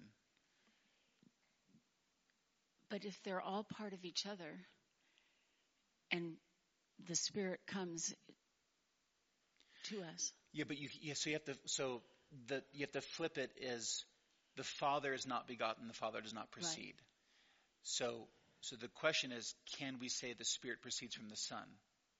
He clearly proceeds from the Father. Jesus says that, and that, that's that's where their that's yeah, where their, their debate is, and that's where the that's where the eternal sonship and eternal Holy Spiritness and eternal fatherhood. God talks to us in His Word about Himself that way, and we have to figure out, okay, what's going on there? Because He is one, He can't be cut into parts, and yet the Son's eternally begotten. So, but not made. Very good question. Anything? Yeah. Uh, so mine's a little bit further back. It's going on um, on incarnation, I believe. Is one of the interesting things that we always talk about as a church is um, we always talk about how God is separate from other religions because He was made flesh, and we always talk about that as a strength, and I certainly think it is. But what were some of the difficulties of when Christianity was first coming around of this point kind of getting across? Because I don't feel as if we ever really talk about that part too much. Well, for them, for us, for us today, for a modern, not us, for people outside these walls, what's difficult to believe is that there's a God. Yeah. That's stupid. But if you go back then, of course everybody believed in God and the gods and the pantheon of gods and whatnot. What was stupid for them was that God would become flesh. Because the material world was what we need to be liberated from. The spiritual world was superior to the physical world, so they wrongly said, because uh, that's rooted in Gnosticism. God is glorified with the physicality of the world, and his glory is that we will live forever in physical bodies on the new creation. So for them back then, the idea of an incarnation um, is foolish. And then the other part of that is there are other pagan beliefs of deities procreating with women. The difference here is that the Holy Spirit just miraculously grants conception. There's no intercourse that takes place, unlike the other pagan religions, um, which would be one thing kind of set against uh, Greco-Roman pantheon of gods. So just moving. F- yes, yes, yes, young lady. So this goes uh, back a ways too. I just find it interesting that Pontius Pilate is mentioned specifically when there's really no other other than Mary. No one else is mentioned. Why? What? Why is that? What was the purpose of that? My guess is that they are. Um, what page is that on? Oh, it's just in the creed. Uh, it's. I mean, I'm way back on. So yeah. So why why they named Pontius Pilate? I I don't know. But here's what it does for us. It roots the crucifixion in a real, verifiable historical moment. Okay. Under a real, veri- verifiable historical, historical Roman person. governor. Right. So it it just it roots. Our faith is rooted in reality, not speculation. It's one of the things I kind of talk about there. Is I mean, it's just a beautiful. Um, we don't worship ideas. We worship a living, breathing, risen Savior. So, so they were sort of dating it. I, I think so. Okay. Uh, nailing it down in history. Go dig it up. Go do some archaeology type type thing. Go read the history books. So we have the Holy Spirit. He's to be worshipped. So think back to some of our conversations. Can you pray to the Holy Spirit? Um, well, you can lie to him, which means that you talk to him. So yes, we can pray to the Holy Spirit. Just going back to some conversations we've had in the past, and just rifling through this, and then again, I'll, I'll, I'll close this, and, and please feel free to leave if you have to. And I believe in one holy, universal, right, lowercase c, Catholic. Catholic means universal, not the Roman Catholic Church. And apostolic church. I acknowledge one baptism for the remission of sins. So Catholic means universal. So think about Ephesians 6. One body, one spirit, one hope to your call, one Lord, one faith, one baptism, one God and Father of all, who is over all things and through all and all. So they're thinking of Ephesians 4. There's only one universal church that is only ever seen in local expressions called little local churches. We are called the apostolic church because it was the apostles whom Jesus commissioned by his Spirit and his teaching to both go preach and write the Bible, or their associates who traveled with them to write what they said, and we gave us the New Testament. I acknowledge one baptism for the remission of sins. What might be a potential problem with the reading of this statement? Church of Christ? Yes. They believe in that if you are not baptized, you're not saved. So it's faith plus works. Now, I'd refer you back to the Judaizers. We look back as the first heresy on the second evening. For them, the gospel was the gospel plus works equals salvation. So in Galatians, they taught you believe in Jesus and you get circumcised and you keep the law of Moses, then you can be saved. This sure sounds like I need to believe in Jesus and get baptized, then I can be saved. And that my sins aren't remitted if I'm not baptized. Could you? I mean, it sounds like that to me. It's what they're saying. I'm going to argue they're not. Why? Because the Bible doesn't teach that. Now, There is one author in the Bible. So you can go back and read those early notes, but here, here's, here is the quick explanation. Peter, when he steps up and preaches the first gospel sermon in Acts chapter 2, says, Repent and be baptized for the remission of your sins. Thanks, Peter. Makes it sound like that you need to be baptized in order to be saved. Now, look at this. So this is on page 62. First of all, this is a creed. It is a statement of faith. I think that that implies we're justified by faith, not works. That's what's implied. You need to believe these things to be saved. So if I need to get baptized to be saved, then it contradicts the notion of a creed that I believe. But we need to we need to think about Peter's words. So here in Acts 2, he says, Repent, be baptized, every one of you, in the name of Jesus, for the forgiveness of your sins. That really sounds like you need to be baptized to be saved. Here's a problem. You turn the page to Acts 3:19. If you had to be baptized in order to be saved, then here's where Peter makes a mistake in Acts 3:19. Repent therefore, turn back so that your sins may be blotted out. He forgot to mention baptism here. Okay? How about this?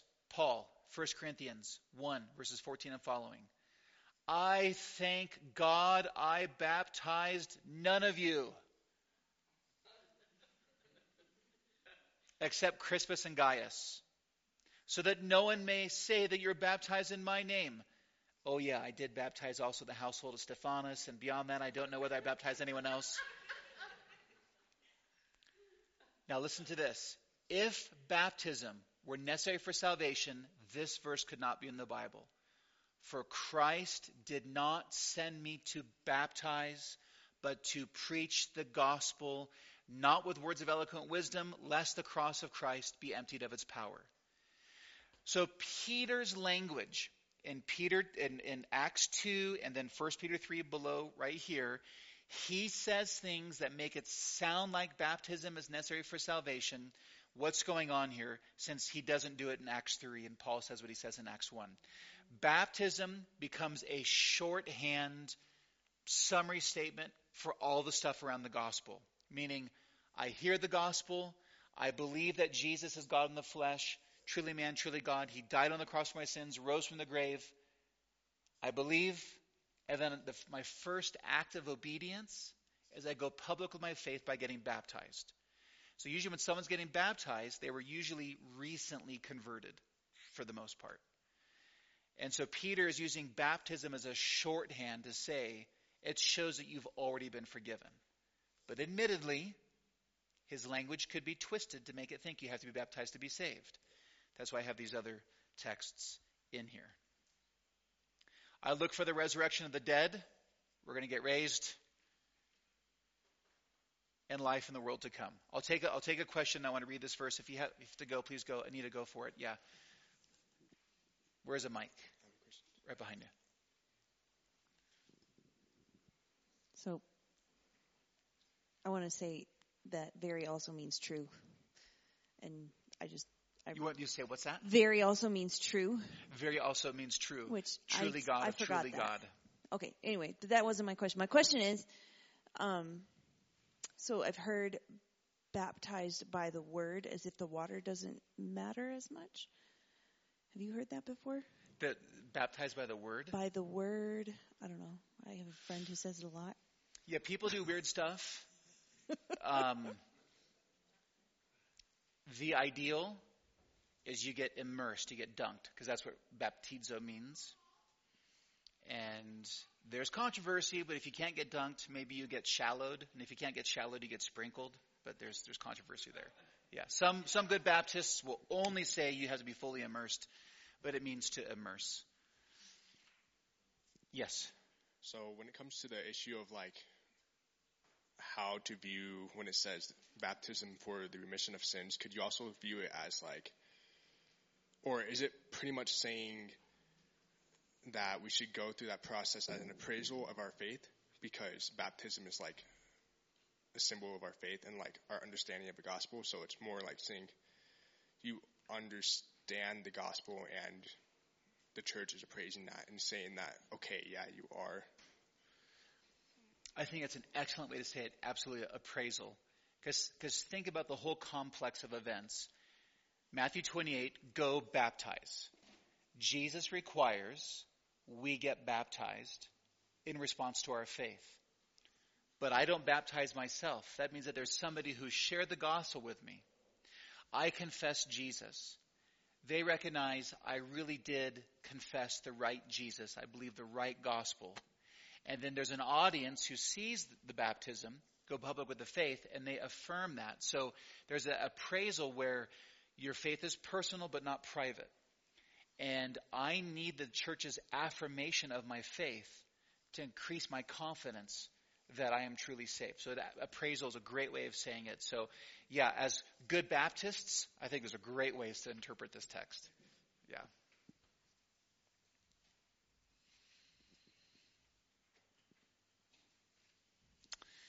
You can read Revelation 21 here, behind this and life of the world to come. But the text ends by saying, or this is me explaining it, the Garden of Eden, before the fall, was a prototype of God's intention for the final state of us, His redeemed creation. Our final state will be in the new Edenic creation, where the first day will be best there ever was, and each day better than the one that came before it. So, the conf- part of this creed, then, the conclusion, is the creed is an elegant gift to the church that promotes, protects, and proclaims the core gospel message, filioque controversy aside.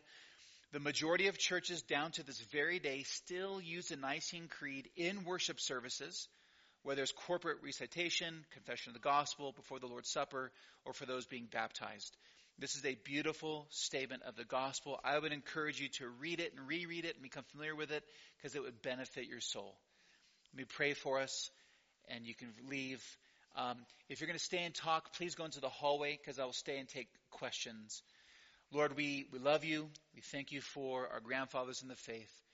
Thank you that you are not like us, O Lord. Thank you that even in your being yourself, it will take all eternity to marvel and to worship and wonder and praise you simply for who and what you are.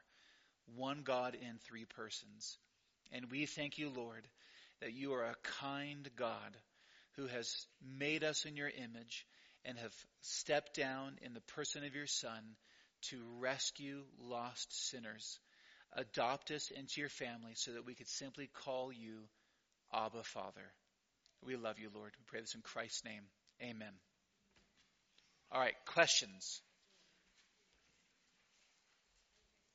Oh, there's no class next week. We're not meeting next week. I am down in Phoenix at a thing, so we'll pick up the following week, Lord willing. Yes. Okay, I have a question now. All I right. wanted to wait because it was slightly off topic. Good. Um, but it's a bit of a follow up about Anita's earlier question about the father doesn't submit to the son. Yeah. And it's it's a little complicated what I wrote down. But basically I was wondering the whole thing of the son being begotten but not created, also submitting to the father when he was on earth. Is that a whole part of him becoming man and taking our place in our sins of you know that sin of us being unsubmissive to the father's will and to the father's plan. And also how you said that the son and the father share a, like the same will and the same desires to be carried out. Is that part of the whole like him submitting to the father is um him like facing the human emotions of like doubt and be like i don't want to be submissive but i am and now that he is up in heaven seated at the right hand does he still submit to the father or does that not happen So there's three questions in there. That was good. Yeah. So, uh, that was a good overview. So give the first one again. okay so the first. I want to make sure I answer them. Okay. Try to. Sorry. So the first question was basically the whole part of the son submitting to the father, but the father doesn't submit to the son. Mm-hmm. Is the son submitting to the father part of Jesus becoming man and submitting to the Father's will as part of our sin of not submitting. I don't know if that makes sense. Like, can you explain that whole part of why the Son submits but the Father doesn't? And does that have to do with Jesus being incarnate? Yes. So when we when we read Scripture, um, I cannot think of the address of the passage, but um, I delight to do your will, and it's cited in the, in the New Testament. And I can't think of either address. But when the Bible describes the ad intra relationship within himself, the Trinity, the Son is described as delighting to do the Father's will. So it was the Son who became incarnate, not the Father or the Spirit. And um, I guess I'll just stop at that. I don't know if that answers your question or not. There, there is, there's debate about the um, what's called the eternal subordination of the Son. And frankly, I am just not up to speed on that. But the majority of um, renowned theologians reject that idea of the eternal subordination of the Son. However, as to his humanity, Jesus is always the Son of David, Son of Man, Son of God, last Adam. So, in that sense, as to his humanity, he's relating to the Father a certain way, but it gets into some com- complex theological waters that I'm I'm just not versed on to comment on. Was there was there that was two questions? Do you have a third one? I think I answered one and three, but I don't know what number two was. I have a lot, but I can pass the microphone off to other people and come up and talk throw, to throw out one more, and then we'll circulate it. Okay. Uh, the other one was just like now that Jesus has gone up to heaven and is seated at the right hand of God. You mentioned that like he didn't become de-incarnate, Yeah. right? Like all of yeah, all he went up to heaven. Does he still submit to the Father, or not anymore? Now that he's yeah. That's that eternal subordination of the Son comment. Okay. Um, so he's still the Son. And see my previous statements.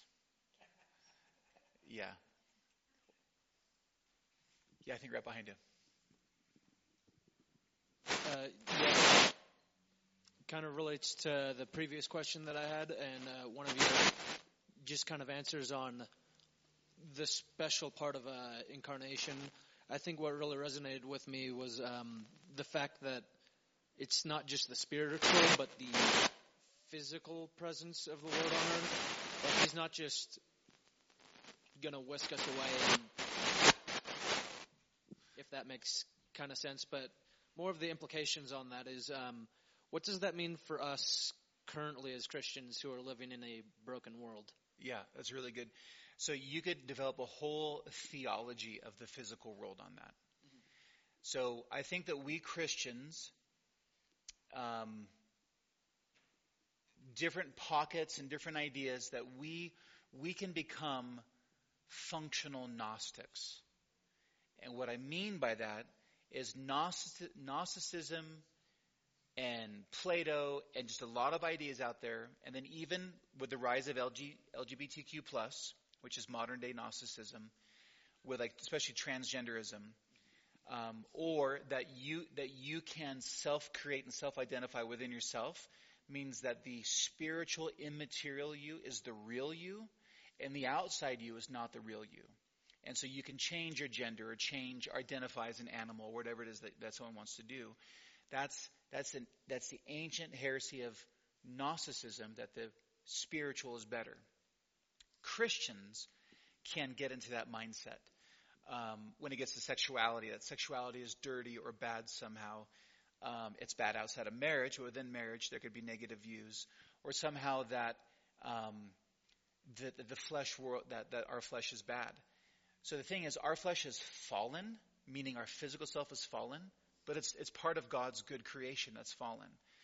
And so when we are glorified, we're going to get new glorified bodies. which undoes the curse of the curse upon us. Entropy, aging, death, sorrow, sickness, all of those things. Our uh, ability to sin will be removed from us. So I think as Christians living right now, we should uh, be good stewards of the physical world, of ourselves, uh, but we still look to the new creation and our new glorified bodies. But it would be an error to um, jettison the physicality of the world. And I think one thing that that um, you know you guys need to go this week up to Aspen Corner and check out the leaves before they blow off, and walk around and look in there and think at how beautiful these colors are, and that's just a foretaste that that is not even a foretaste of the glory of what heaven's going to be. So we should use the physicality of the world to cause us to long more for heaven, but we should not be fu- functional Gnostics and think that the spiritual world is better. Hope that makes sense.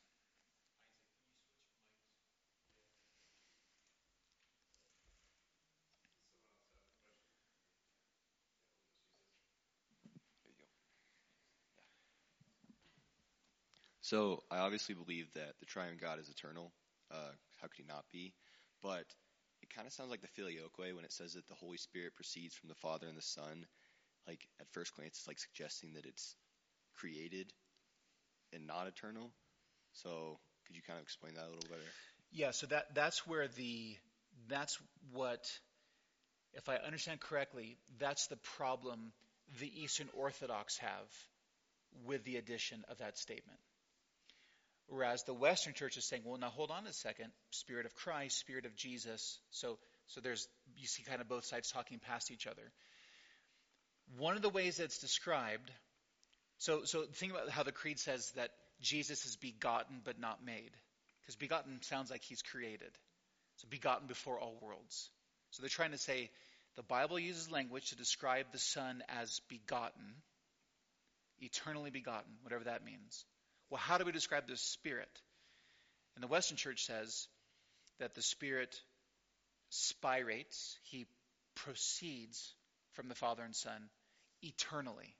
In the same way that Jesus is eternally begotten, not made, the Spirit is eternally spirating, but not made. there you go. Now, I've heard, you know, I've read C.S. Lewis say this. It's a more poetic, philosophical, theological way of thinking about that um, God is triune. He has always existed, but there's been the father son relationship, and then oftentimes the Spirit is described as the um, father son love relationship between the between God. I don't know. That's just one way. But I think in the same way that Jesus is eternally begotten, the Spirit eternally proceeds, would be a way to answer that. And that would not satisfy an Eastern Orthodox. An Eastern Orthodox person would reject, they would agree this, the Spirit eternally spirates or proceeds from the Father, but they don't agree that he proceeds from the Son. But either way, the, he proceeds. Very good question. Complex. What else? Any other thoughts, comments, clarifications? Maybe it helps clarify it, but in Persian and in Arabic, spirit and breath are the same. So when you look down, they say your breath is down. Your spirit, your face, your spirit is oh. down. Oh. And what she quoted about Jesus telling the apostles, I'm going to send the Spirit. Then he breathed on them. Yeah. That's beautiful because in Persian, he's he's his spirit is being proceeding or what yeah coming out in from him, which would be perfect about what do you say preceding? Yeah, and that's and that's also the same in Hebrew and Greek as right. well. So to understand it that way, it's like that's that's so amazing. Yeah, and that's why it's important in Bible translation. Uh-huh. Stay true to the original words. That's right. Amen. Preach it. Preach it. Porter. This is a late comment, might be more of a one on one. Any reason for our church not to recite the Nicene Creed on the Lord's Day? People would be weirded out by it. So that's a pastoral comment. Um, so it would take time so that people would be accustomed to that if we were to ever ever do it. Um, I'll leave it at that. Yeah, it's a good question. I, I think that we would benefit from it. Um, that would be a decision that the elders would make together and then lead the membership on. I could, for, if I could, just off the cuff, if we were to ever do that, I could see us practice it or do it at a uh, membership meeting, and then once people got familiar with it, then it could potentially happen on a Sunday. But don't hold your breath. Don't hold on to your spirit, Porter. Yeah. Okay, more questions.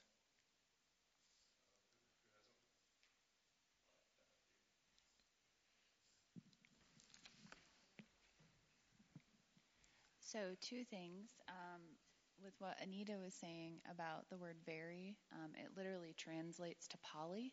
So, the Nicene Creed says many God of many God. So, it plays back into, well, not plays, but further, you know, accentuates the, the Trinity, which I thought was really beautiful if you look at the original language. Yeah, yeah. One, one thing that you hear, we'll see this when we get to the I can't remember if it's the Athanasian Creed or the Chalcedonian definition.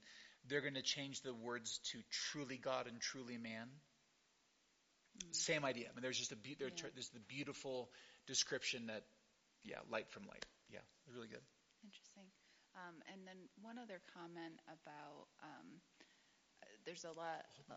Sorry, a lot of talk about modern day, and a lot of people don't believe in God. Um, one book that I can definitely recommend is called God's Debris by Scott Adams. I don't know if you've ever read it. Mm-mm. It's a fascinating 80 page philosophical debate um, about how science cannot exist without God and God cannot exist without science, and how they intertwine so beautifully, and God would have had to have created science for God to exist. It's just it's a really fascinating read, and I highly recommend it. Interesting. It sounds really interesting.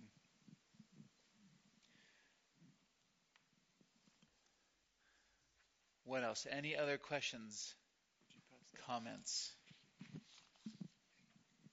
Um, we might have already kind of been talking about this, but one of the interesting things is in the past it was hard for people to wrap around that a the physical world could actually be like something good. You almost see that a little bit in the modern day too, especially like as you see people almost well, non-believers it's understandable because they're fearful of death.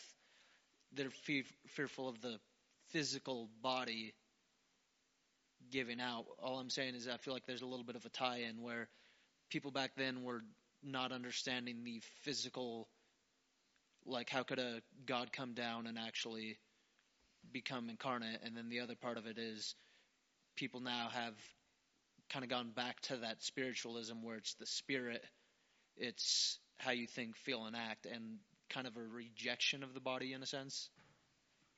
Yeah, I mean, there, there's it's uh, you, so we, but especially you guys now. There's just a, a radically rapid shift on a more open level of what you just said, of the shift back to that Gnosticism we were talking about earlier.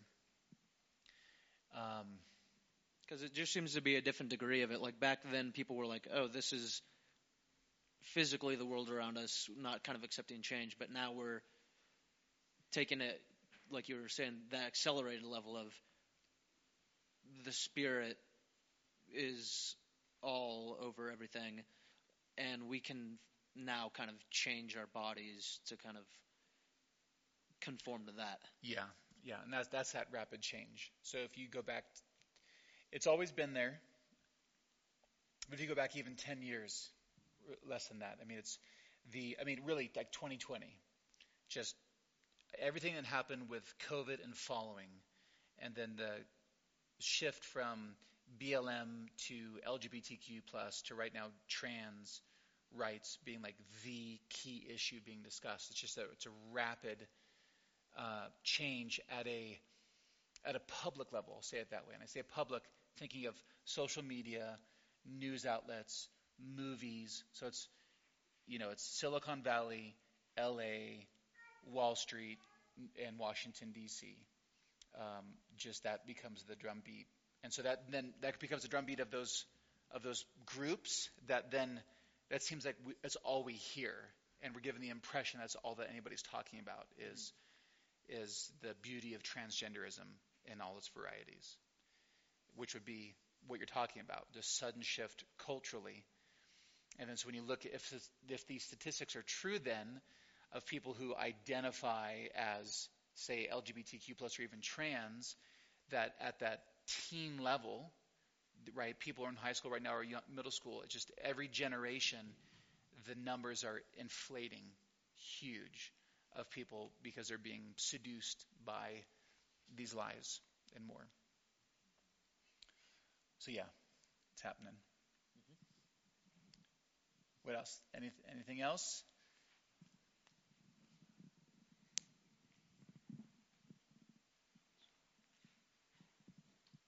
Um, the thing I find very concerning, as you brought up, was the children are under, um, they're coming under this uh, seduction, and I find that especially concerning because didn't Christ talk about? He gave special command about the protection of children or something. I don't know that. Yeah. Yeah. Yeah. Uh, if anyone caused these little ones to sin, it'd be better that a millstone was tied around his neck and he was thrown into the depths of the sea.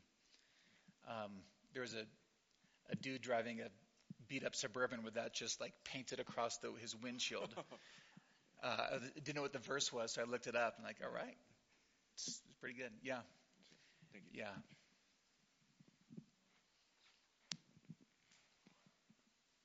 Going once.